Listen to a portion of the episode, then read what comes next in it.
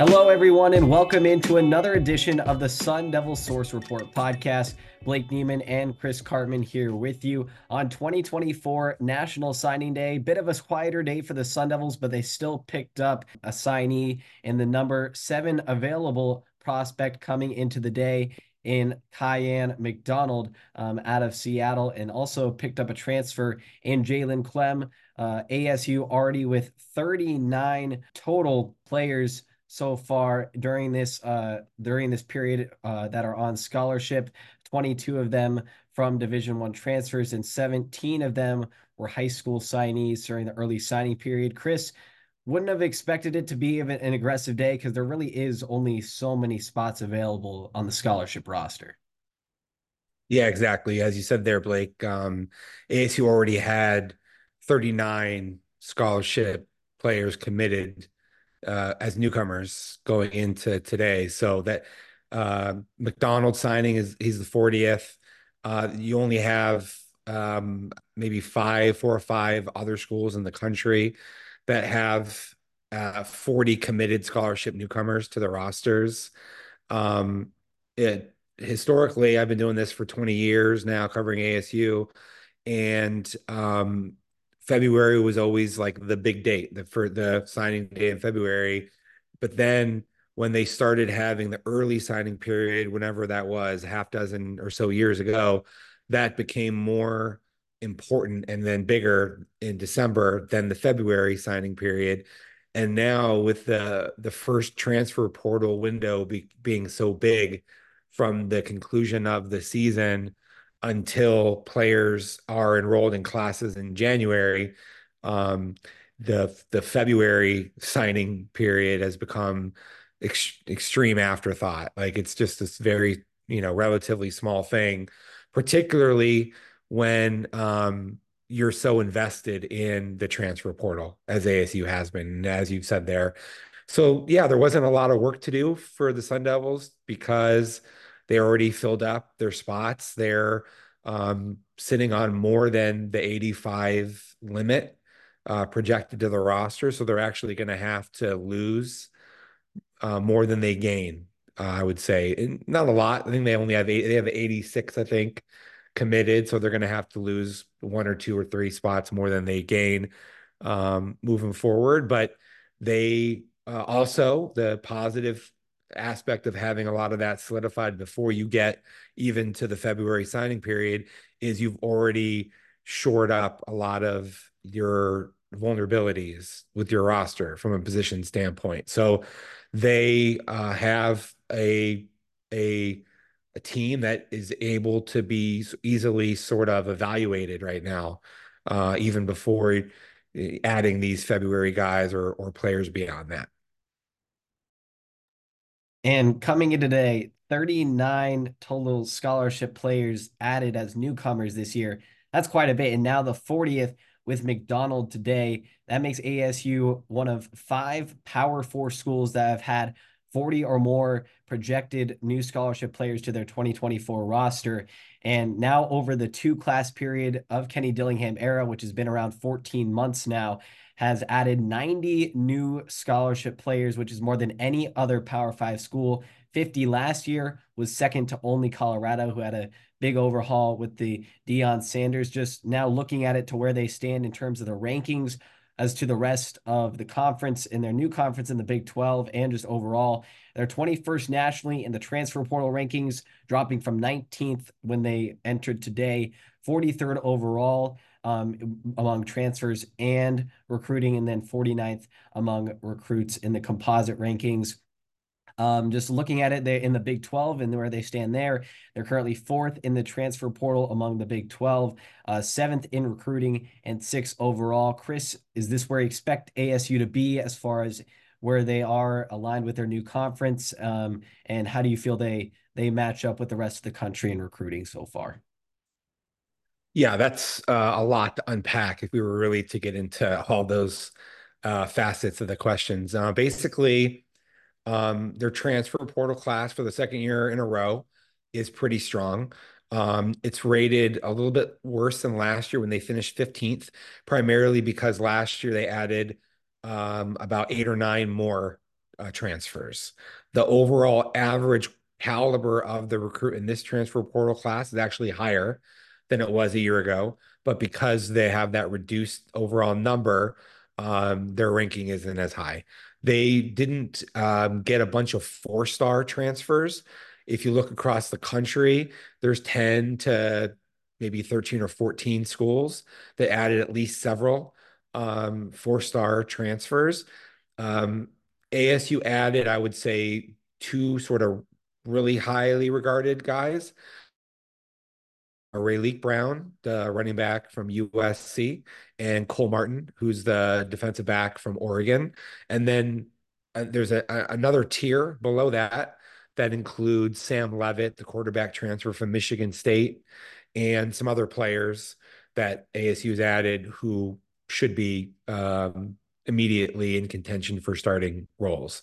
Um, the, the, the high school recruiting class, I would say they did an average to maybe a little above average job with.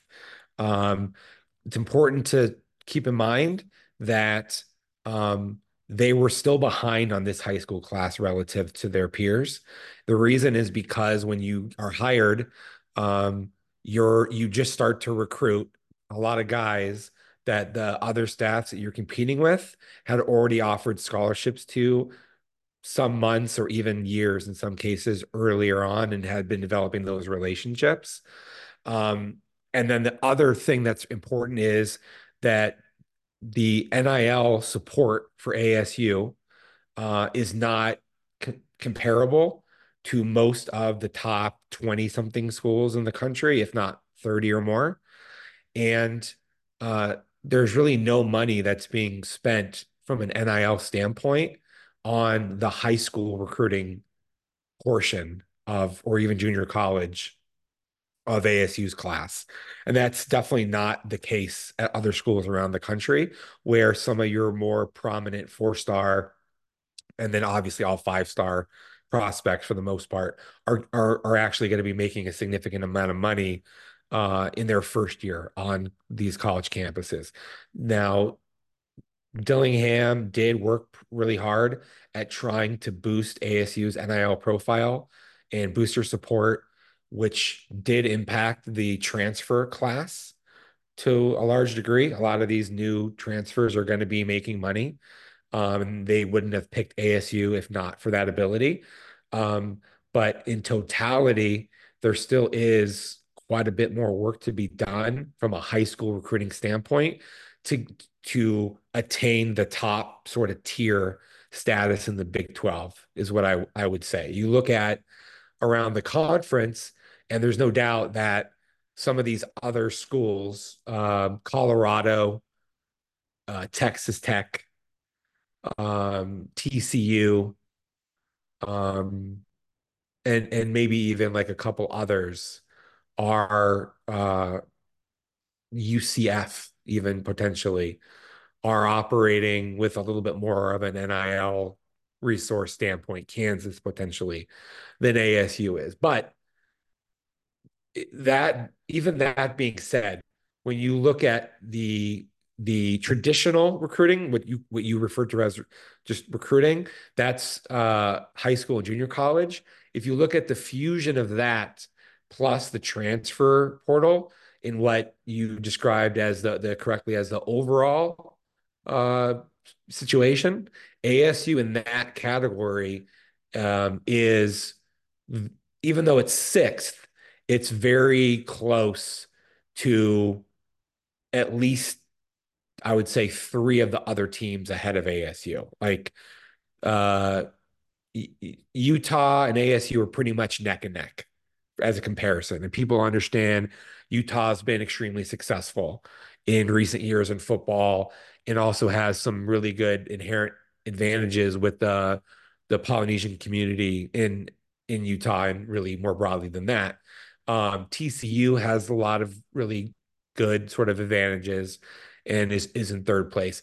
The Colorado and Texas Tech, they seem to be operating at a little bit of a higher level than ASU from an NIL standpoint. Uh, and that you see that translating from a from a recruiting uh, uh, standpoint. So Um, but there's really nothing that we're seeing here, Blake. People are starting to calibrate to the Big 12.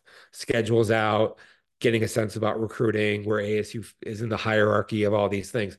There's really nothing that we're seeing that um, would uh, make me think that ASU can't be competitive with the very top schools. And that's super important to underline here because in no world was when ASU was in the, the Pac 12, in no world was ASU going to be able to be competitive with USC or Oregon, and really even with Washington hard pressed. And UCLA, when it's recruiting at a better level than what Chip Kelly has been able to do, because for whatever reason, he doesn't really recruit that much. Even UCLA had inherent advantages over ASU. So, really, in the entirety of me following recruiting, ASU was always going to be like at best third or fourth in the Pac 12 and more likely somewhere in like the five, six range quite often if those other schools were really operating at a high level. And ASU in the Big 12 really should never struggle to be less than what it was on average in the Pac 12. And in many cases, if, if things are going well, it actually has a higher ceiling in a uh, apples to apples comparison of talent on rosters. So that's one of the reasons I think that in the grand scheme of things, the potential for ASU in the Big 12 is actually maybe a little bit better than the potential for ASU uh, in the Pac 12 from a talent relative standpoint. Yeah, that's such an interesting point there. Just thinking about the roster construction for ASU, Pac 12 versus Big 12 now, and how that can stack up with a different level of conference competition. But looking, you talk about that talented roster and ASU with 90 new scholarship players over the past two seasons.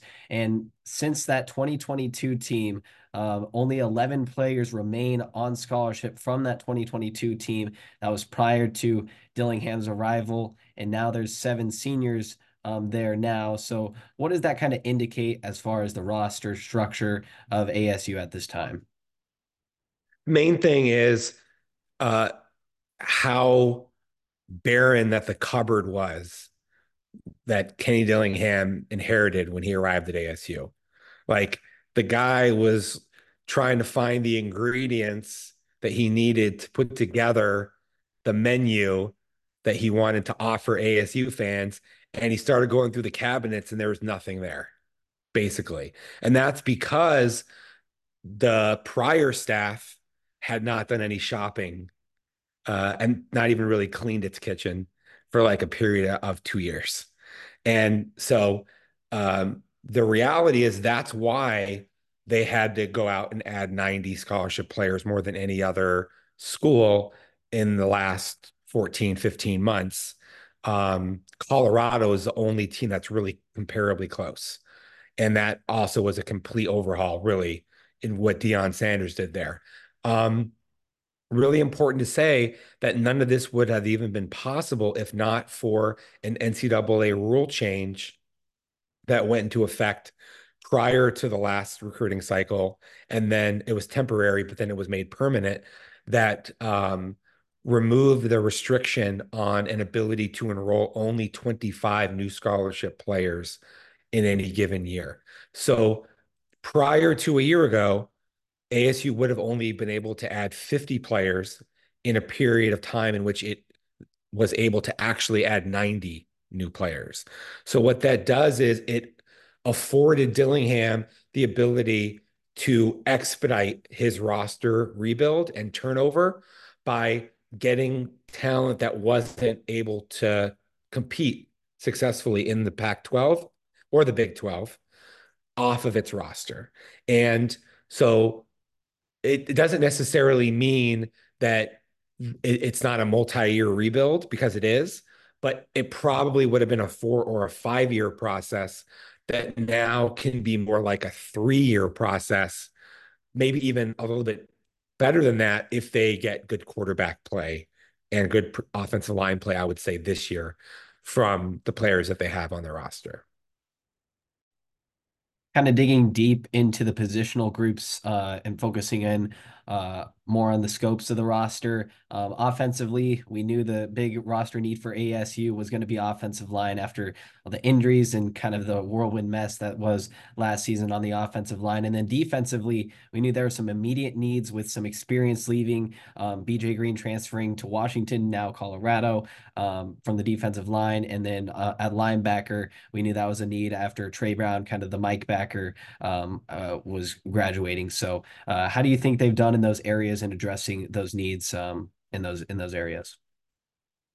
Yeah, they've done pretty well. Um, I, I, would say getting this addition of Jalen Klemm, um, that takes this class from being, in my opinion, like a B minus or a B, and it moves it to like a B B plus, uh, maybe even an A minus. We'll have to kind of see how some of these guys look in spring ball, but they've added four Division One transfer offensive linemen at a major need area, as we've talked about quite extensively. Uh, Jalen Klemm has the ability to compete at left tackle with Josh Atkins, who started for Hawaii at left tackle last year, and with Bram Walden, who uh, transferred from Oregon to ASU last year and played a lot and even started at left tackle. Um, and that gives you a pretty good overall situation at that position when you're bookending that against Emmett Boley and Max Iheanachor at right tackle, both of whom started. Iheanachor maybe the most improved offensive lineman on the team from the beginning of the year to the end of the year. And then they added uh, Issei Matautia at uh, right guard. He was a 20 game starter uh, at, at New Mexico. So he has a chance to uh, immediately play right right guard potentially. Remember, Ben Coleman had an Achilles tear, suffered almost a year ago that kept him out all last season. He would have probably been the left guard starter. And they also have Cade Briggs back. He played last year with a meniscus tear, but he's started and played extensively all across the line and is a very good option at either backup center behind Leif Fautanu, ASU's best offensive lineman who's returning, and or playing at guard. Um, so you look across, you know, that doesn't even mention that they also got Joey Sua from Arkansas, and it doesn't mention that they got um, a high school lineman that they're adding who they can get, you know, depth from and sort of develop over a period of time. Champ Westbrooks, Samisi Tonga, Terrell Kim the three guys that they added, and they got there's more size. We've talked about this a lot. Part of this is the Polynesian pipeline factor, but four of these guys that they've added are over well over 310 pounds. Some of them over 340 pounds, and ASU only has five returning players over 310 pounds. So the overall size of this group is, is getting better. So then you look at their tight end situation. Of course, um, they lost three players, including Jalen Conyers, to transfer to Texas Tech. Part of that's the NIL factor that I talked about earlier. And but they've added uh, via transfer uh, two guys who are experienced, Markeston Douglas, Cameron Harpole, Florida State and San Diego State. Uh, Harpole was a starter. Douglas was a top backup, played a lot for Mike Norvell. Same system exactly almost as what ASU uses with Dillingham. So he should have an immediate adjustment that's a lot more seamless. And then um, Jaden Fortier, the tight end uh, um, signee, um, very high profile. Uh, running back didn't need much, or talked about their addition of Raleek Brown. They also signed Jason Brown. Uh, he was a Max Preps first team All American, super high uh, profile, prolific uh, producer uh, at the high school level. And you look at their quarterback situation. Already talked about Sam Leavitt. He's going to compete with Jaden Rashada. And then you also have Trenton Bourguet back. So you have a pretty solid situation with three legitimate options there. Uh, wide receiver, that's where they didn't really need that much. Remember, um, Elijah Badger decided that he was going to stay at ASU, at least the spring. Jake Smith didn't even play last year, would have been one of their better receivers.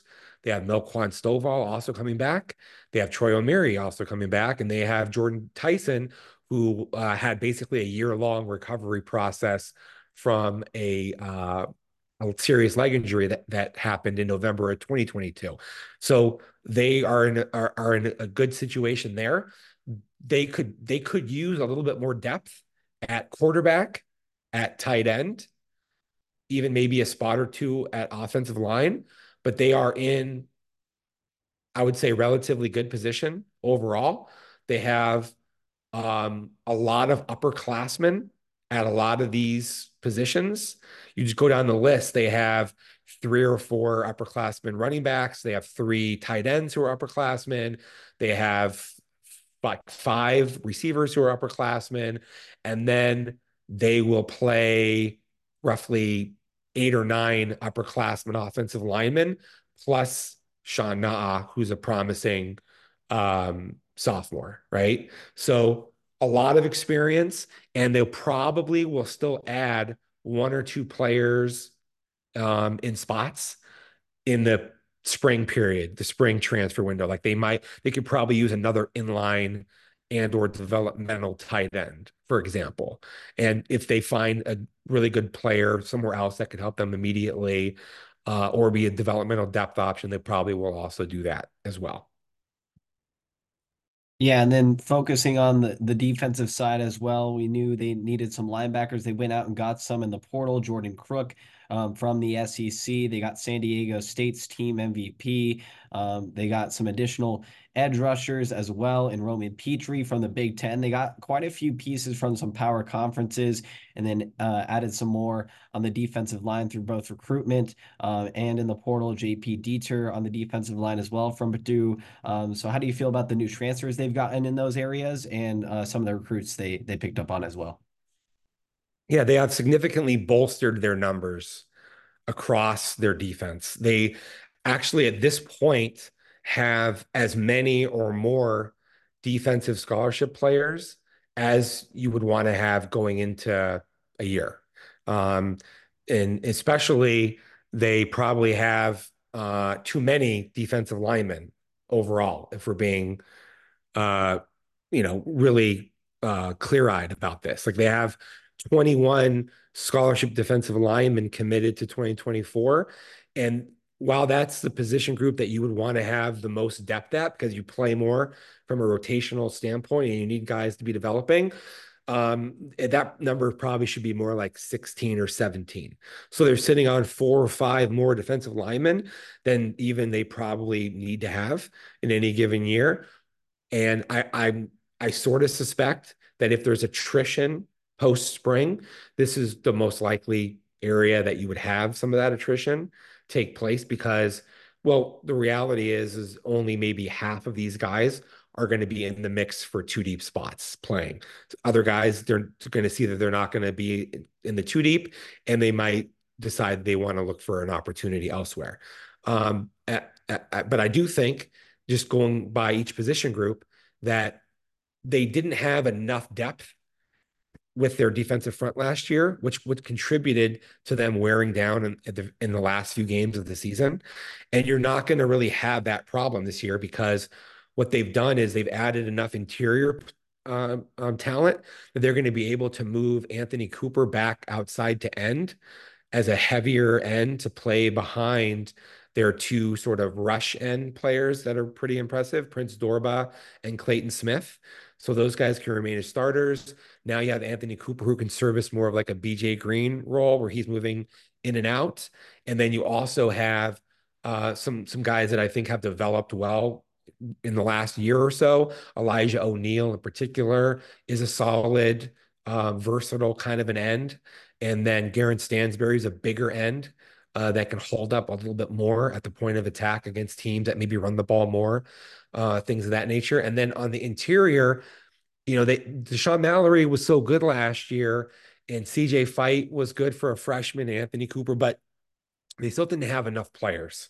And so what they've done this year when they added Jacob Kongaika from Arizona, Justin Woodley from Cincinnati, and uh, Jeff Clark from uh, Louisville, uh, and then on top of that, JP Dieter, um, they you're you're starting to layer in a lot more options. Oh, and so what that gives you is the ability to rotate more, keep guys fresh. Do you have anybody that is going to be as good as Mallory? Eh, maybe not. Maybe not. He ended up being a really great player for them. If anybody could do that, it might be Jeff Clark, uh, who was at Louisville. But really, what matters is is are you better over 100% of your snaps than you were a year ago? And I think the answer to that question it could possibly be yes because of this this depth that you have now have and the versatility of what that allows. And then having Diron Reynolds as your defensive line coach, extremely well regarded, great um, uh, orchestrator of a lot of their pass rush uh, a capability, the stunts and, and and pressures that you that you put into your package, and then also he's renowned from a developmental standpoint. A lot of NFL players pay to actually work with him in the off season. So um, that I think is is overall promising, especially as I said, because you get Dorbah and Clayton Smith back as these pass rushers. Then at linebacker, I feel like while yes, they lost an alpha guy who understood their scheme and Trey Brown, what you're getting with Cyrus Fiaseu, who was San Diego State's team MVP as a sophomore, which is mind blowing that he was their team and defensive MVP and tied for tackles leader as a sophomore. And then on top of that, you have from a 10 win New Mexico State team, you have um, uh, Keyshaun Elliott, who looks, he really looks the part. Like this is a guy who is maybe one of the best on the hoof looking linebackers that they've had in recent years at six three ish, 228 pounds, really lean and fit and a good athlete. And he had 110 or 111 tackles last year for a very good team, on top of Jordan Crook, who comes from Arkansas and is a better athlete than the guys that they've had in that group. And then Caleb McCullough was maybe ASU's most improved defensive player last year overall. So now you look at that plus Tate Romney and you go, oh, okay, we got five guys that are actually like legitimate options here at linebacker. They they only have eight players in the group, but because of the fact that they have five that you can kind of legitimately rely upon, that's in a pretty good shape. And then at, the, in, in the secondary, even though you have some some obvious key losses there, right? I think they've I think that what they've done from a replacement standpoint for an outgoing Earl Torrence, for an outgoing Jordan Clark, uh, for what you lose at the safety position, I think they look uh, remarkably good because, of course, you return Shamari Simmons, who was your your MVP last year. But then now you also have Myles Rouser at safety. You have Xavier Alford, who couldn't play last year at safety. You have Kamari Wilson from Florida, who was a former highly regarded, like a top 100 level recruit at safety. I mentioned earlier, you have Cole Martin. I really feel like if either Martin or maybe Shamari Simmons can play nickel, even at a equivalent or better level than what Jordan Clark provided last year. And then you have Ed Woods back at corner. Um, they, they, I think that what they lost at corner should be equivalently replaced, if not maybe a little bit better replaced by what they got from Laterrance Welch from LSU. And then also what they got from Javon Robinson, who was at Washington State as their number three corner. And he's extremely well versed in this scheme because he coached and played under Brian Ward when he was at Washington State. Um, they have 15 or 16, actually, I should say, uh, safeties and corners. And um, that is the exact right number that they should have for this scheme. So, and they also have very good roster uh, balance between the classes. So, what they've done overall with their defense, actually quite impressive. And I feel like um, after they solidify some movement with their D line, um, you know, maybe you know, uh, take some of those spots and and move them into some other places on the team, maybe on offense. I think then they'll be ex- in extremely good shape. Great stuff there, Chris. Um, we know Kenny Dillingham said in his presser recently that he doesn't want to live in the spring portals, kind of, kind of wants to avoid that. But if there's any areas uh, that he could improve upon and add a couple pieces here or there? Is there any places in particular that you would point out where they could add some more some more pieces in depth? Tight end for sure.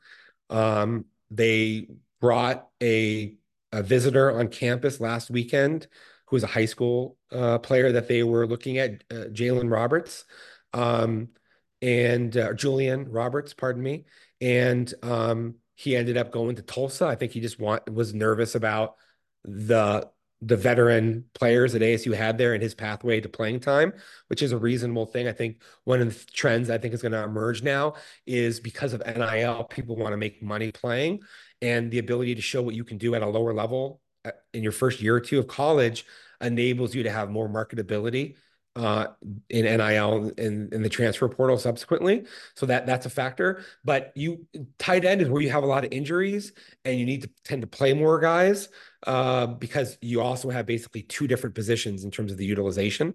Um, for some guys can play both. So, but you really want to have five, maybe even six tight ends. They have four. So I think that they could use another tight end.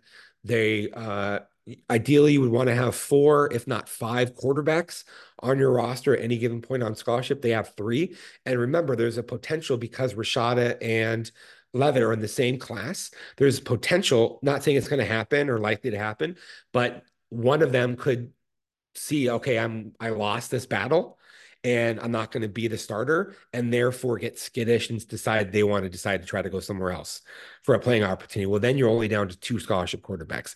So really, if you could get a third, another fourth right now scholarship quarterback, if that's even possible, it might not be. That actually might not be a bad thing as well, particularly if it seems like one of those guys might might be more inclined to depart. Um, but elsewhere, no, they're actually in in in very good shape. Do you turn down an impact uh, receiver or a potential starting offensive lineman or a pass rusher from the portal if one becomes available to you in the spring? No, you don't. You make that work on your roster. But from a purely from a need standpoint, they are in, I would say, very good shape overall, but they could definitely use another tight end at a minimum kind of touching back on the aspect of quarterback, looking ahead to ASU 2025, not too far away. Got four commitments right now, headlined by Michael Tollefson uh, from Southern California, a quarterback in that class. ASU digging into the Southern California groove. Um, what are your thoughts on ASU's 2025 class thus far and uh, kind of what, what we're seeing there?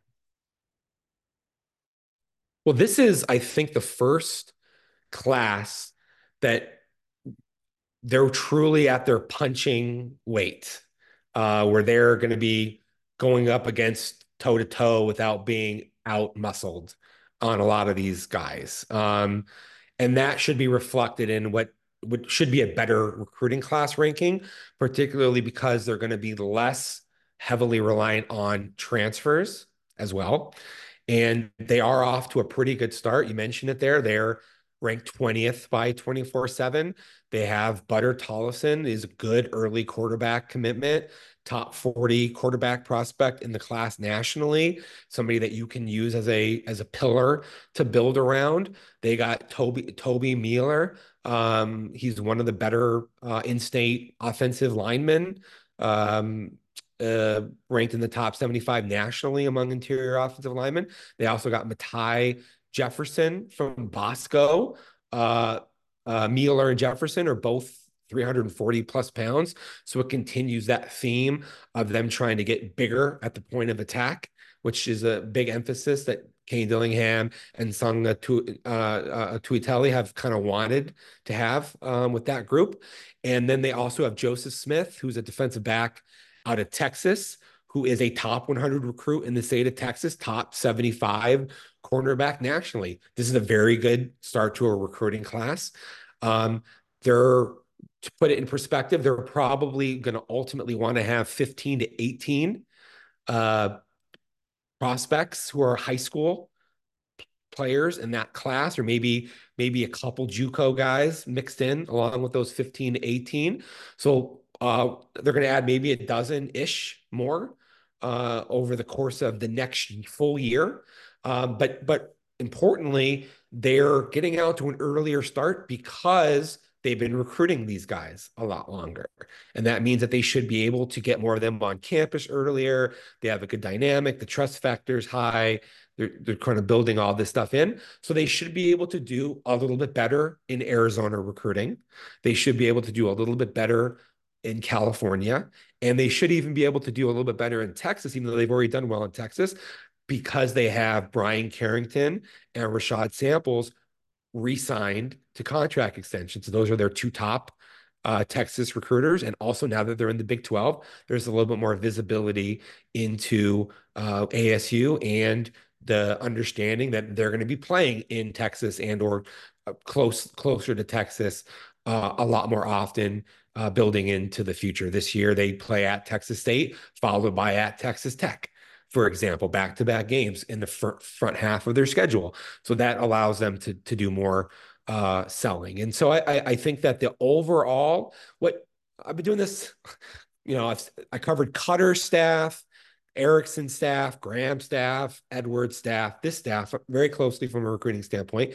The trend that you typically see, Blake, is transitional year, starting to figure it out, plugs holes. Second year, you're going to do better. It's going to, the, the trend line looks good.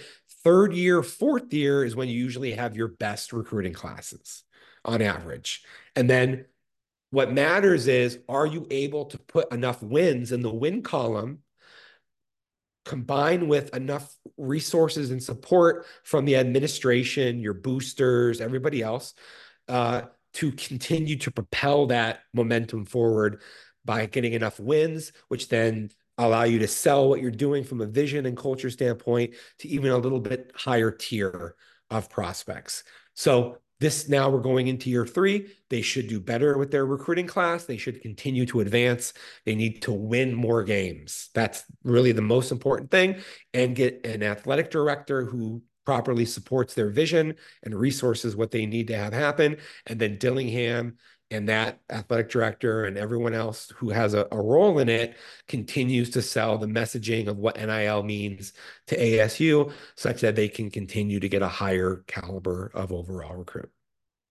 Like Dillingham said, year one was just trying to get something on the plate and now is trying to raise the standard each and every year to get ASU to where he wants it to be and where he is envisioning it will be in the future of the Big 12. Chris, thanks so much for your insight. Lots of great stuff here and more great stuff coming your way here in the coming weeks on sundevilsource.com. Make sure you are subscribed. We will have weekly uh, previews coming up on each position group heading into spring ball, as well as more detailed evaluations of each player. Thanks so much for tuning into this Sun Devil Source Report podcast. I'm Blake Niemann. That's Chris Karpman. We'll see you all soon.